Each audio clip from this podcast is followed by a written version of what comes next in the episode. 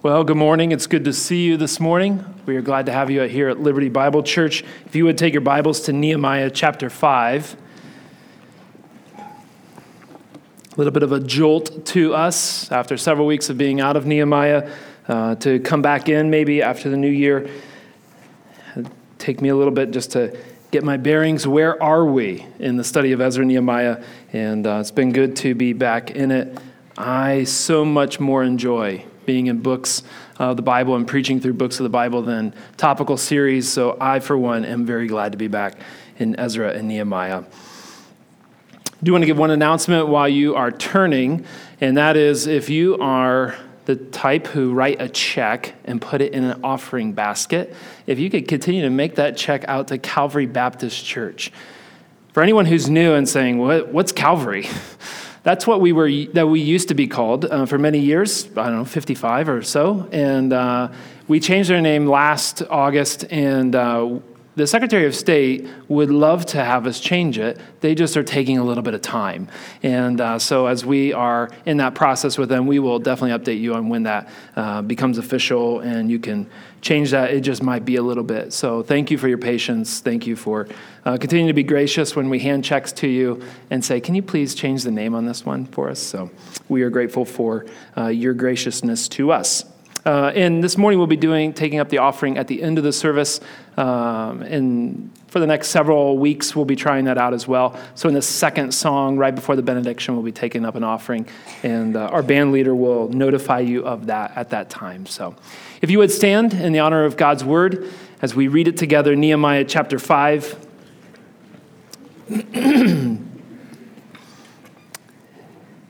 Nehemiah chapter 5 reads this.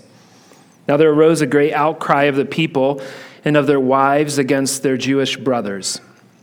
For there were those who said, With our sons and our daughters we are many, so let us get grain that we may eat and keep alive. There were also those who said, We are mortgaging our fields, our vineyards, and our houses to get grain because of the famine. And there were those who said, We have borrowed money for the king's tax on our fields and our vineyards. Now our excuse me, now our flesh is as the flesh of our brothers. Our children are as their children. Yet we are forcing our sons and our daughters to be slaves. And some of our daughters have already been enslaved. But it is not in our power to help it, for other men have our fields and our vineyards. I was very angry when I heard their outcry in these words. I took counsel with myself, and I brought charges against the nobles and the officials. I said to them, you are exacting interest, each from his brother. And I held a great assembly against them and said to them, We, as far as we are able, have bought back our Jewish brothers who have been sold to the nations. But you even sell your brothers that they may be sold to us. They were silent and could not find a word to say. So I said, The thing that you are doing is not good. Ought you not to walk in the fear of our God to prevent the taunts of the nations, our enemies? Moreover, I and my brothers and my servants are lending them money and grain. Let us abandon this exacting of interest. Return to them this very day their fields, their vineyards, their olive orchards, and their houses, and the percentage of money, grain, wine, and oil that you have been exacting from them. Then they said, We will restore these and require nothing from them. We will do as you say. And I called the priests and made them swear to do as they had promised. I also shook out the fold of my garment and said, So may God shake out every man from his house and from his labor who does not keep this promise. So may he be shaken out and emptied. And all the assembly said, Amen, and praised the Lord. And the people did as they had promised. Moreover, from the time that I was appointed to be their governor in the land of Judah, from the 20th year to the 32nd year of Artaxerxes the king, 12 years, neither I nor my brothers ate the food allowance of the governor. The former governors who were before me laid heavy burdens on the people and took from them for their daily ration 40 shekels of silver. Even their servants lorded it over the people, but I did not do so because of the fear of God. I also persevered in the work on this wall, and we acquired no land, and all my servants were gathered there for the work. Moreover, there were at my table 150 men, Jews and officials, besides those who came to us from the nations that were around us. Now, what was prepared at my expense for each day was one ox and six choice sheep and birds, and every ten days all kinds of wine in abundance. Yet for all this I did not demand the food allowance of the governor, because the service was too heavy on this people. Remember for my good, O my God, all that I have done for this people. The grass withers and the flower fades, but the word of our God stands forever. You may be seated.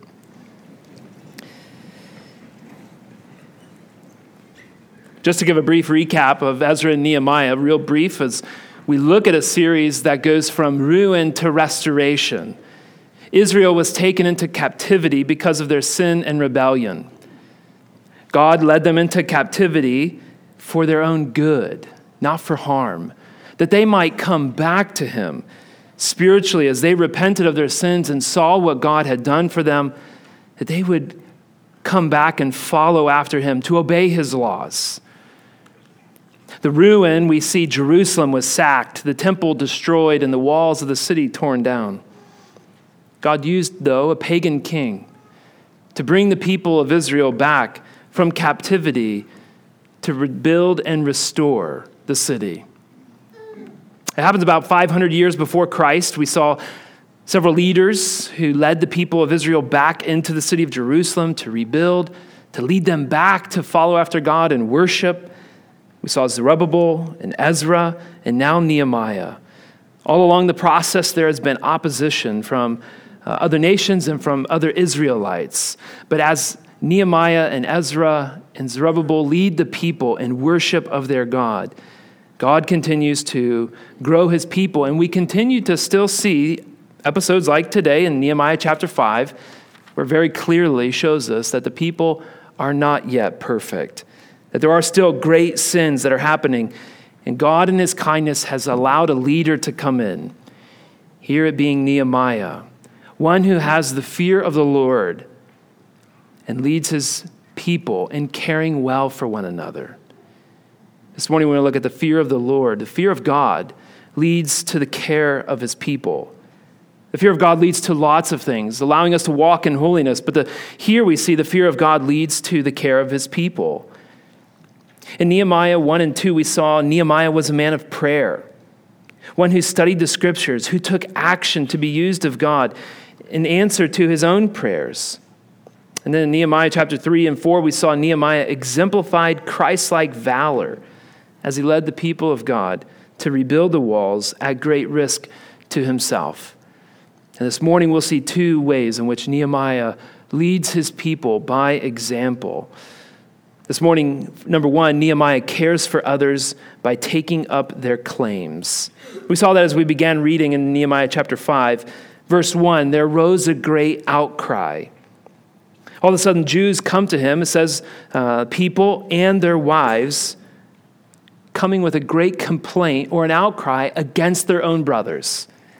The outcry here is from Jews about Jews, it is about how the people of God are relating to one another. So the, the problem is, as Nehemiah finds out, uh, finds out from the people, is that the people are starving. They're out of money, they cannot buy grain. There's a famine in the land. They're mortgaging their properties, and they're even going to the extent of selling their children into slavery. All as a means to try and stay alive.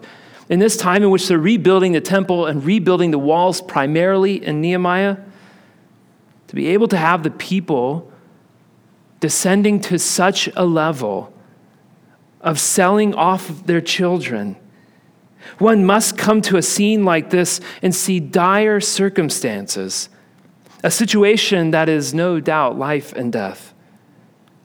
It is serious, and so serious, in fact, that the narrator of the story here includes the wives coming, giving the complaint with their husbands.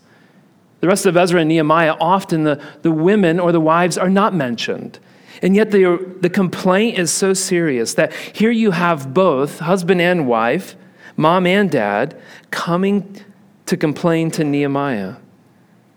Why is it that the people are facing these hardships? What brought about all these difficulties that they're facing, that they mention? Now, some of it might have come because the work of rebuilding the wall that Nehemiah is overseeing is so urgent.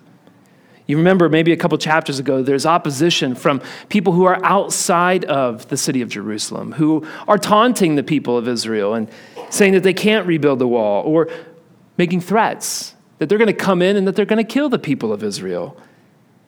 So the urgency of rebuilding the wall, and we saw in the end of chapter 4, as the people are rebuilding, often they're doing so for many weeks at a time without going back to their homes, certainly not back to a farm. As they're staying there, they're working with one hand and defending their people with the other hand. The situation was serious already. You have the rebuilding of the wall that is happening that's pulling people, men especially maybe, from their farms, boys who can't help dad bring in a harvest because they're working on the wall. We see Nehemiah's work ethic as one that is stringent, as the men are not even, he mentioned at the end of chapter 4, they're not even changing their clothes.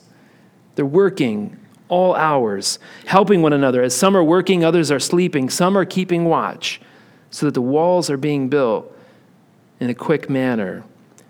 If the farmers and their families are staying in the city and not going out to their field, then what's happening to their fields?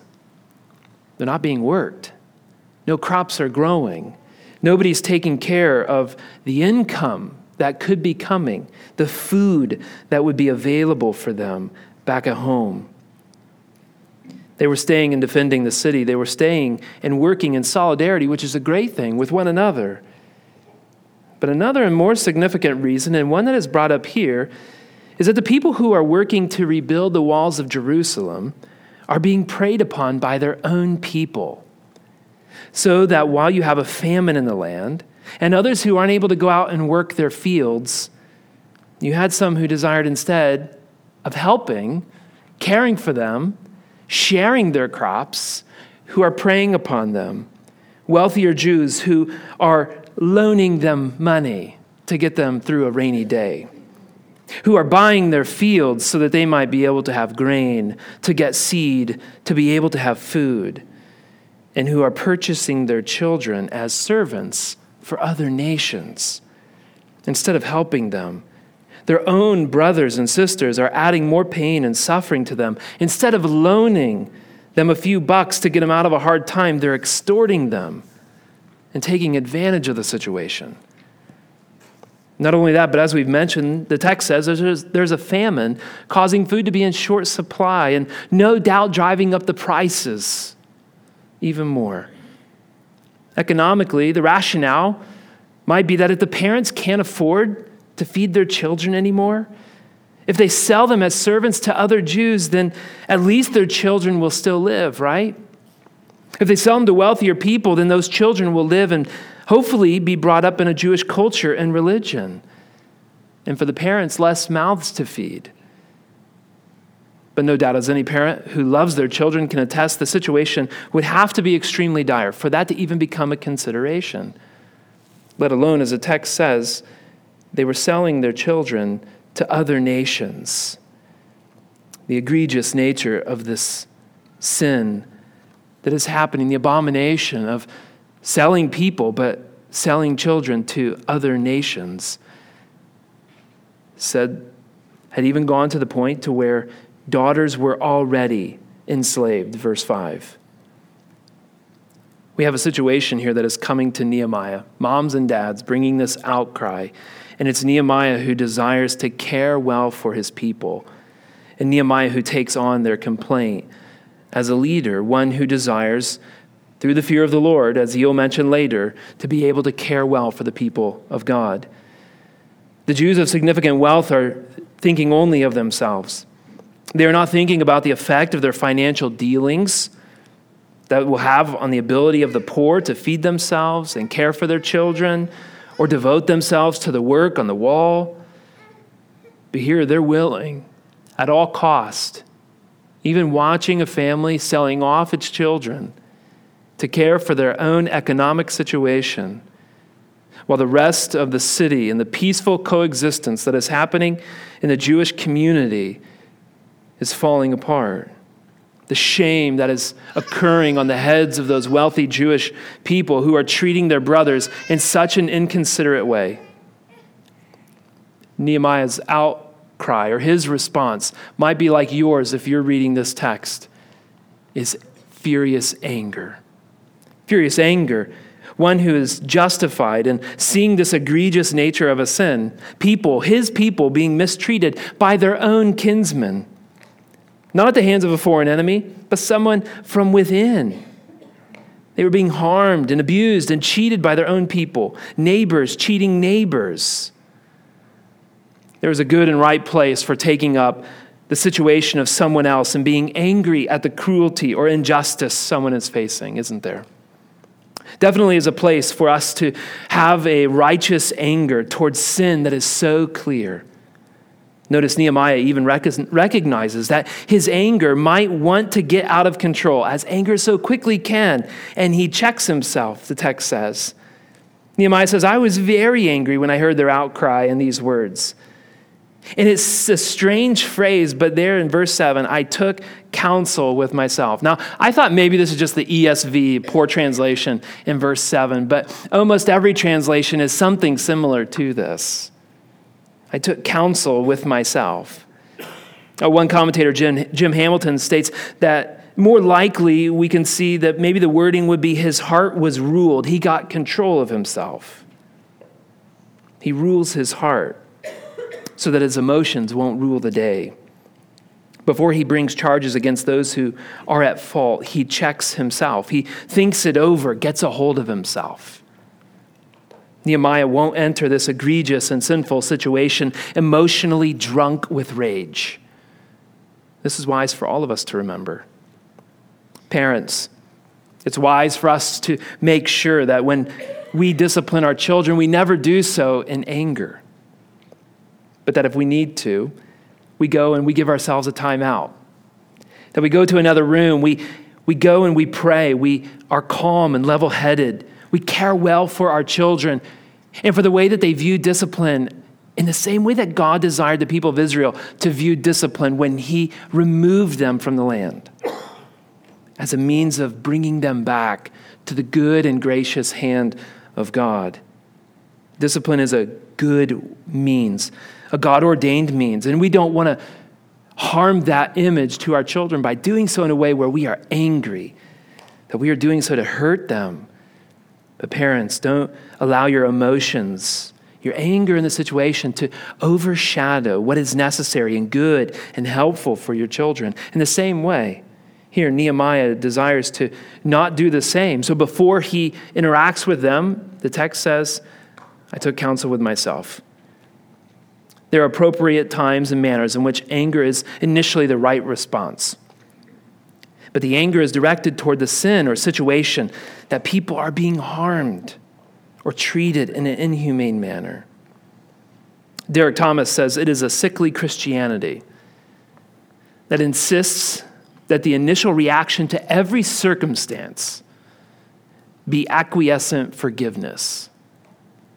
Notice what he says. It is a sickly Christianity that insists that the initial reaction to every circumstance be acquiescent forgiveness. That no matter what the situation is, oh, we have to automatically forgive them. I was just recently reading of stories just happening in Nigeria of homes and churches that are being broken into, people who are being abducted. And in the newspaper, it's saying that this is happening on a daily basis.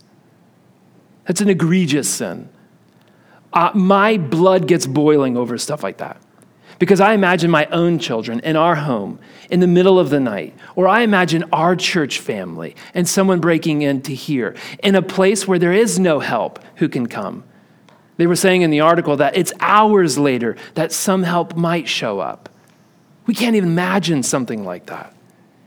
And it's a, appropriate at times to be able to have anger. It is not always appropriate or wise or good to immediately say, we need to forgive them.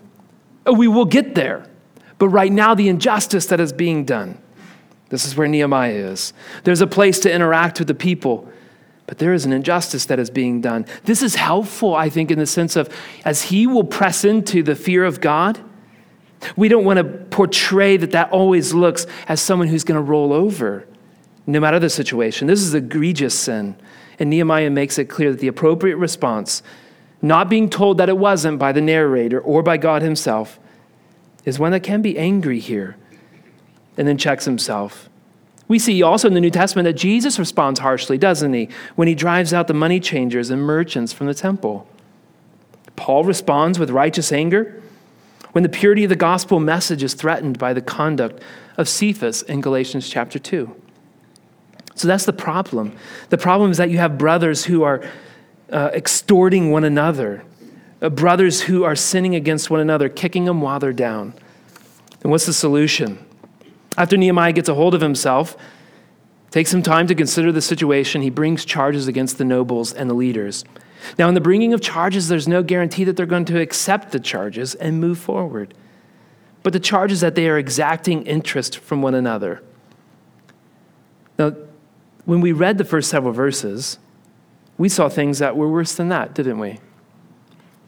Causing them to be in a place financially where they're selling people off as servants to other nations or even to themselves. We're, we're seeing people who don't have enough food. We see a famine. But here, Nehemiah gets to the, the quick of it and says, You are exacting interest from one another.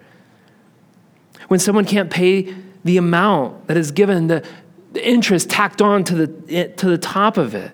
And depending on the interest and the, terms of the agreement, it can become quite impossible to pay off the amount and get out of debt. I remember when we lived in uh, the Norfolk, Virginia area when I was in seminary. You would have these young boys who were 18 years old getting military jobs and paychecks for the very first time, and good paychecks. And they're living on base and they're buying cars and motorcycles and trucks. And so, all around us, we're seeing all of these vehicles and all these military guys who are driving them around. And we're also seeing a lot of payday loan places that would give you an advance on your paycheck in the same place. So you can go buy your motorcycle, and right next door, if you can't pay the payment, they'll give you an advance on it. Well, isn't that kind of them? Just kind of handing out cash to people who ask for it a couple days early. And yet the interest rates on those places is egregious. I was just pulling up, I pulled up a PDF last night. 400%. 400% on a loan that would be 14 days. So 14 days APR. If you don't pay it back in 14 days, 400 that seems a, that seems a lot, right? Right. Anything over like 20 seems ridiculous. But if it's a 30 day, then it only goes down to 200%. So I would pick the 30 day if it was me. I don't know. But the charge of the interest, whatever it is, is getting them into such a hole where all they can do is look at the possibility of selling off children. Nehemiah gets to the quick of it. You are exacting interest. Now, why does Nehemiah go to a practice of exacting interest brother to brother, Israelite to Israelite? Well, because in the Old Testament, it is told that they can't do that. You can't exact interest from them. God states it over and over again in the Old Testament. This is not the way that you treat one another. Exodus chapter 22, verse 25. If you lend money to any of my people, with you who is poor, you shall not be like a moneylender to him. You shall not exact interest from him. That seems to be pretty clear. That what the people of Israel were doing was outright disobedience and rebellion against God. What they were practicing, instead of just getting money and being like everybody else who gets interest, God says that uh, ought not to be when you are dealing with one another. Deuteronomy chapter 23 says the same thing. Verse 19 You shall not charge interest on loans to your brother. Interest on money, interest on food, interest on anything that is lent for interest. You may charge a foreigner interest. You, know, you could do that. But you may not charge your brother interest, that the Lord your God may bless you in all that you undertake in the land that you are entering to take possession of it. They are practicing they are engaging in sin. And Nehemiah is calling them out on it by getting to the quick of it. The details are all over the place. What's happening? The famine, we get it. All these circumstances. What's the quick of it? You're disobeying the law. God said this, in the way that you interact with your brother, when someone cannot pay, You don't charge them, loan them money, and then seek to try and make a financial advancement because of it on behalf of your brother's situation. It's looking at your brother in a situation and almost hoping people go into debt so that you can profit from that. But that's not the way that we're going to interact with one another. That is not the way that God allows his people or wants his people to love one another, to care for one another. The Israelites were not trusting that God would bless them even if they loaned their money and didn't charge interest. At the end of the day, they trusted in themselves and their own shrewd ability to earn money by interest through the means of charging extra to their brothers and sisters who are poor and who are struggling in the midst of famine. The issue was not that interest, in a sense, as we read, was inherently wrong, but because charging a brother, one who's a member of the people of God, was. It's a way of looking at your brother, uh, not in love, but as a means of financial gain. When Nehemiah lays this out to the people, there is not a word that is spoken. It is silence. You are exacting interest. He holds a great assembly to bring the charges to them, and they were silent and could not find a word to say. You have been selling your brothers to other people, you have been selling them to other nations. Now, evidently, it seems like, by the way that Nehemiah responds, that this problem was something already occurring that Nehemiah was already aware of it. It seems he has already been working with his brothers to buy back some of the people who had been sold into slavery. Verse 8 We, as far as we are able, have bought back our Jewish brothers who have been sold to the nations. But you even sell your brothers that they may be sold to us. You're doing this sin that you might sell them even to your own people and enslave them only for financial gain. Nehemiah is already working, trying to undo the heinousness that his fellow Jewish brothers were committing. Not only was Nehemiah trying to buy back all those who were sold as servants, but later even states they're trying to lend them grain and money to help those who are in need. Again, the issue is not that they were wealthier than their fellow, fellow Jewish brothers. That wealth alone is an issue with God. It's not. The problem is not about someone is rich and another is poor. The problem comes when you make wealth your God. When pursuing money guides you and not a desire to love and obey God, then that person will do all sorts of sin and grievous actions that they never deemed imaginable, that they never thought possible. I would never do something like that. Well, for the right price, you ever do that? For a million bucks, would you eat this? How much would it take to eat a slug or a worm? I don't know. But if the price is right, most of us kind of look askance and like, well, if the price is right, it's, it's just a worm, right? Like eventually it's going to go down and now you've got money in your pocket, right?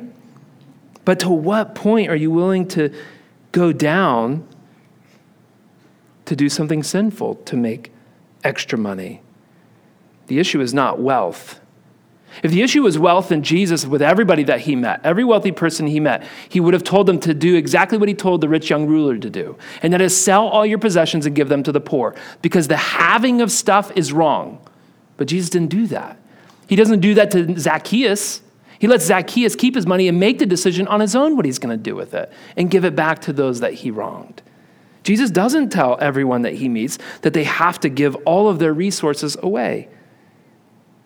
The issue is not money in itself, but money in what place does that play within your life? Nehemiah is relating to his brothers that this sin that they've been doing is wrong. According to God's law, they've broken God's law. And that they have all of a sudden made money be their God, one that caused them, because they were pursuing money and not after God and his laws, to disobey God. So Nehemiah, at some point, has to say, enough is enough. We've already known and been trying to work to counteract what you've been doing and selling people off to other neighboring nations. We've been trying to give food and help those who are short. But at some point, you have to stop the problem at the source. You can't stop the effects of sin until you get to the root of sin. So Nehemiah goes to their hearts. The reason that the wealthy Jewish nobles are doing this is not merely because they want to make more money, though that is a result of their actions. But the reason Nehemiah says that they are sinning, sinning against God and not walking in the fear of the Lord. Excuse me, the reason Nehemiah says is that they are sinning against God and they are not walking in the fear of God. They are not walking in the fear of the Lord. Ought you not to walk, verse 9, in the fear of our God, so that you can prevent the taunts of the nations, our enemies, so that they don't see the way that we interact with one another, the way that we're willing to sell people off to them just for financial gain. The reason that you are doing this is because you're not walking in the ways of the Lord. You're not walking in the fear of God. Ought you to walk in the fear of God.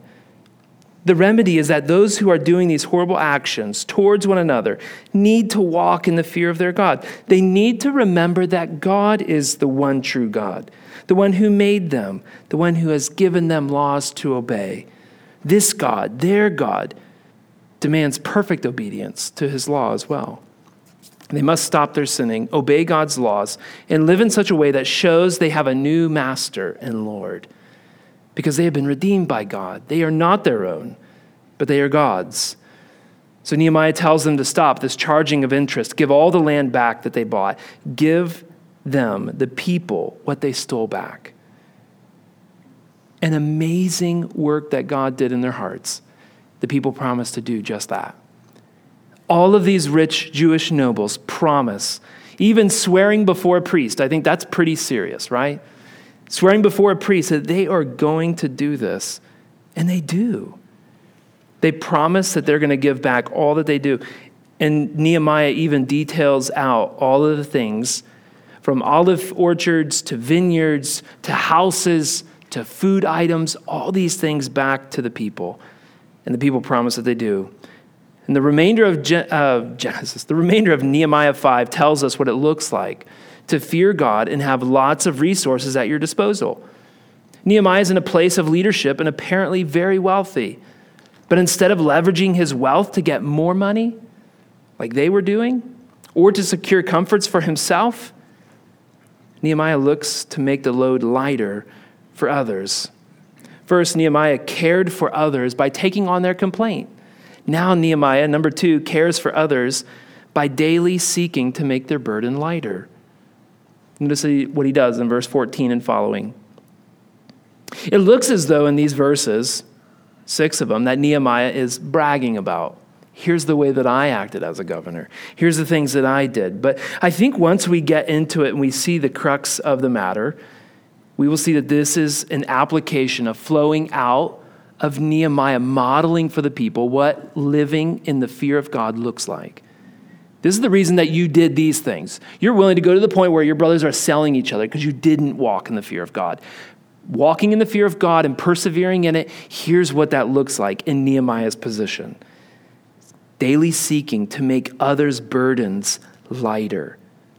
That flows from a heart that wants to worship and follow after God, that trusts in His word, but also one that applies, looks to how is that apply? How does that flow out of a heart that genuinely wants to fear God? It looks like someone, like Philippians chapter 2 says, considering others more significant than ourselves. Like Romans chapter 12 says, in honor, preferring one another more than ourselves. So Nehemiah here first does not take what is owed to him. As a governor or ruler of the district, he had the opportunity to have an allowance, a food allowance where the people before, the governors who came before him, would take that. Uh, it came with 40 shekels of silver, and also later it said that it came with food and wine. He has an allowance. What a wonderful job. To get a job that comes with all this food and money given to you every single day. How many of us, if your job came with free lunch at the cafeteria or 50 bucks every single day, would turn that down? I'm not turning it down. I'll just put myself out there. I'm not turning that down. An opportunity to be able to give in more to your job. Nehemiah is able to get this stuff. But Nehemiah also knows where the stuff comes from. And he knows that by taking the food and by taking the money, it not only fattens his pockets and his belly, but it also deprives his people. It also is laying a heavy burden, as he states, on top of his people. The people were already subject to heavy taxes. They're in the midst of a famine. They're struggling to have food on the table. They're at a point where they are willing to sell their children to other nations because of the bills that are piling up for them. Add to that taxes, add to that now a daily allowance that is given to a governor, and it is just one more thing added to the crushing burden of the week. You know what it's like. There are times where the bills pile up and you're going, What is happening? One more bill comes, and that electric bill comes, and you see that they raise the rates on it, and you're like, No way, not right now. We're in January, and all those bills from Christmas just came due. And all of a sudden, heavy burden on top of heavy, burden. The people were already subject to heavy taxes, but now to have to pay the ruler money to give of their stuff to provide food for him would be too much. The other governors, as Nehemiah said, did so, but he makes it clear that for 12 years, he and his brothers did not take of the allowance that was offered to him. They desired to lighten the load on the people. Instead of seeing how his position might provide for him, he used his position to provide for others. Nehemiah was focused on the mission God had brought him there to do, and that was to rebuild, not accumulate wealth and power and position. And the reason Nehemiah gives for these actions is that he feared God. Verse 15. But I did not do so because of the fear of God. There is a recognition God has made these people that I get to serve and lead God has made them as people in his own image, after his own likeness. How can I care well for them? Well, people made in God's image and God's likeness, just like me, need food. They need resources. They're limited right now. How can I take of their limited resources? Something so simple as that, and more so. To be able to, in looking in awe and reverence of who God is, desiring to obey Him, not obey our own desires to heap wealth up on ourselves. Wouldn't it have seemed quite hypocritical if Nehemiah comes down on the Jewish nobles and says, You've been exacting interest from your brothers. Stop it right now. Return everything back. All the while, he's like, But those 40 shekels of silver and all that food and wine on a daily basis, keep it coming. Wouldn't that seem quite hypocritical? And yet Nehemiah doesn't do so. And he, for 12 years, never took it. He also, in the last couple verses, gives generously of his own money. Did you notice what he said? Verse 17 Moreover, there were at my table 150 men, Jews and officials, besides those who came from the nations that were around us. Now, what was prepared at my expense? And then he goes on to list what was prepared. Every day, an ox. Now, that's quite a lot, right? An ox, choice sheep, and birds. Every 10 days, all kinds of wine in abundance. He's not having a few fellows over. 150 men is quite expensive. And so, generously giving of his own money, not only taking what was owed to him, not taking it, excuse me, giving generously of his own money.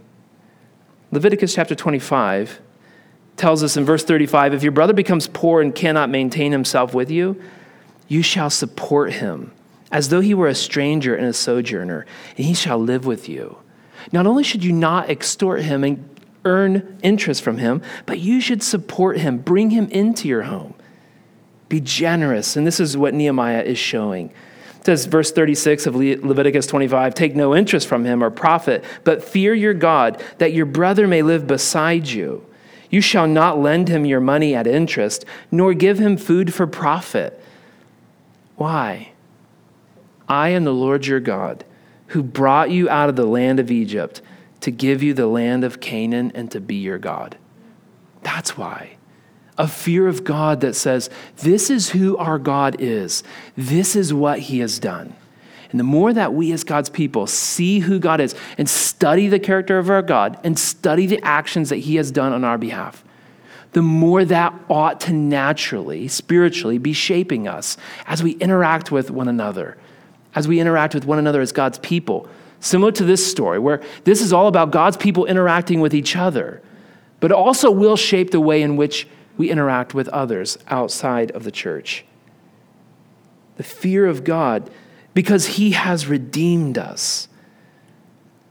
There was another time in Israel's history when a boy was sold into slavery by his brothers, where a series of injustices came on him and a horrible famine descended on Egypt and lasted for several years. The famine was also in the land of Canaan, and Israel relocated to Egypt. Joseph, as second in command in Egypt, led the people to buy food. But when their money ran out and couldn't buy food anymore, he had them sell their livestock to Pharaoh in exchange for food. At the end of that year, when the food ran out again, and now the money's gone and the animals are gone, they realized all they had now was their own bodies and their land. So Joseph bought their land and made them servants of Pharaoh. But in this story, in that story in Genesis 40, the people were asking for it. They wanted to live and not die. They saw it was better to lose their land and their freedom and yet live in abundance. Joseph was kind to them. He let them stay on their land, he gave them seeds to plant food, he made them promise to give only 20% back to Pharaoh, a tax. But they got to keep everything else. And their response was one of overwhelming joy You have saved our lives. Here, though, it was not done kindly to save the lives of the people. But Israel's own brothers were kicking them out while they were down. They exacted interest from them to make it harder to get out of debt. There was another time in the story of God's word when another son of Israel was sold for the price of a common servant to those who would not put him to work, but who would eventually put him to death. This one was the Son of God himself. Yet he came not for money, power, and position. He came to make the burdens that we bear infinitely lighter. In fact, he calls us to cast our burdens on him because he cares for us. And he did all this willingly because he feared God and desired to obey his Father. So, too, as we as God's people ought to fear God, be in awe of him, and obey him. He has redeemed us, he gave his life for us. So, we ought to give our lives to him and for him. Everything that we have and all that he has given to us is to be used how he desires and commands. The issue here is not just about leadership. It's not just about caring for people, but those are fruits of a heart that says, ultimately, at its root, I fear God. As we close, let me read just a couple of passages that speak of the fear of the Lord. And the place where it does it the most in the scriptures is in the wisdom literature Psalms and Proverbs and Ecclesiastes. Psalm 111, verse 10 says, The fear of the Lord is the beginning of wisdom. All those who practice it have a good understanding. Psalm 1 7, or Proverbs 1 7, the fear of the Lord is the beginning of knowledge, but fools despise wisdom and instruction. Proverbs 14 27, the fear of the Lord is a fountain of life, that one may turn away from the snares of death. Proverbs 15, verse 16, better is a little with the fear of the fear of the Lord than great treasure and trouble with it. Did you catch that? Better is a little with the fear of the Lord than great treasure and trouble with it. In Proverbs 22 4, the reward for humility and fear of the Lord is boredom, poverty. No, is rich. I couldn't think of a third thing. I was waiting. Is riches and honor and life. The reward for humility and fear of the Lord is riches and honor and life. All these things that God has granted to us in the person of his Son. Because I fear God, I'm going to treat everyone as made in the image of God, worthy of respect and dignity, and I will not exploit someone for financial gain. The rich in Israel did not have the fear of the Lord. But because I fear God, I do not need to take advantage of every pleasure I can afford, but instead, I want to be generous to others because Christ Jesus has been generous to me. The call is given by Nehemiah and seen by his example. Ecclesiastes chapter 12, verse 13, the book ends in this way. This is the end of the entire book of Ecclesiastes, written by Solomon himself. It says, The end of the matter is this all has been heard. Fear God and keep his commandments, for this is the whole duty of man. And the fruit of the fear of the Lord is not to burden other people, but to make their load lighter. Our lives ought to be marked by generosity. We should give our whole lives away because Jesus gave his for us. We can only do so because the fear of the Lord leads us to freedom in Christ. Freedom in Christ to not be submitted to the yoke of slavery, again, as Galatians 5 says, but freedom to obey, freedom to live for Him, freedom to see the redemption that Christ offers as one that transforms us through and through. I said I was going to close, and I will, with these lyrics from a song we're going to sing here in just a second. It was finished upon that cross. Now the curse, it has been broken. Jesus paid the price for me. Full the pardon he has offered. Great the welcome that I receive. Boldly I approach my Father, clothed in Jesus' righteousness. There is no more guilt to carry. It was finished upon that cross. All of our sin, all of our guilt, on, put on the cross. And the fear of God brings freedom and rejoicing and life. The songwriter continues Death was once my great opponent. Fear once had a hold on me.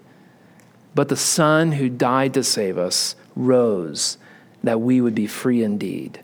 Yes, he rose that we would be free indeed. Let us pray. Our Father, we are so thankful that we are people who have put our faith and trust in you and have risen to newness of life in God. God, we stand in awe of who you are and what you have done. And we ask that you would continue to shape us and change us by that.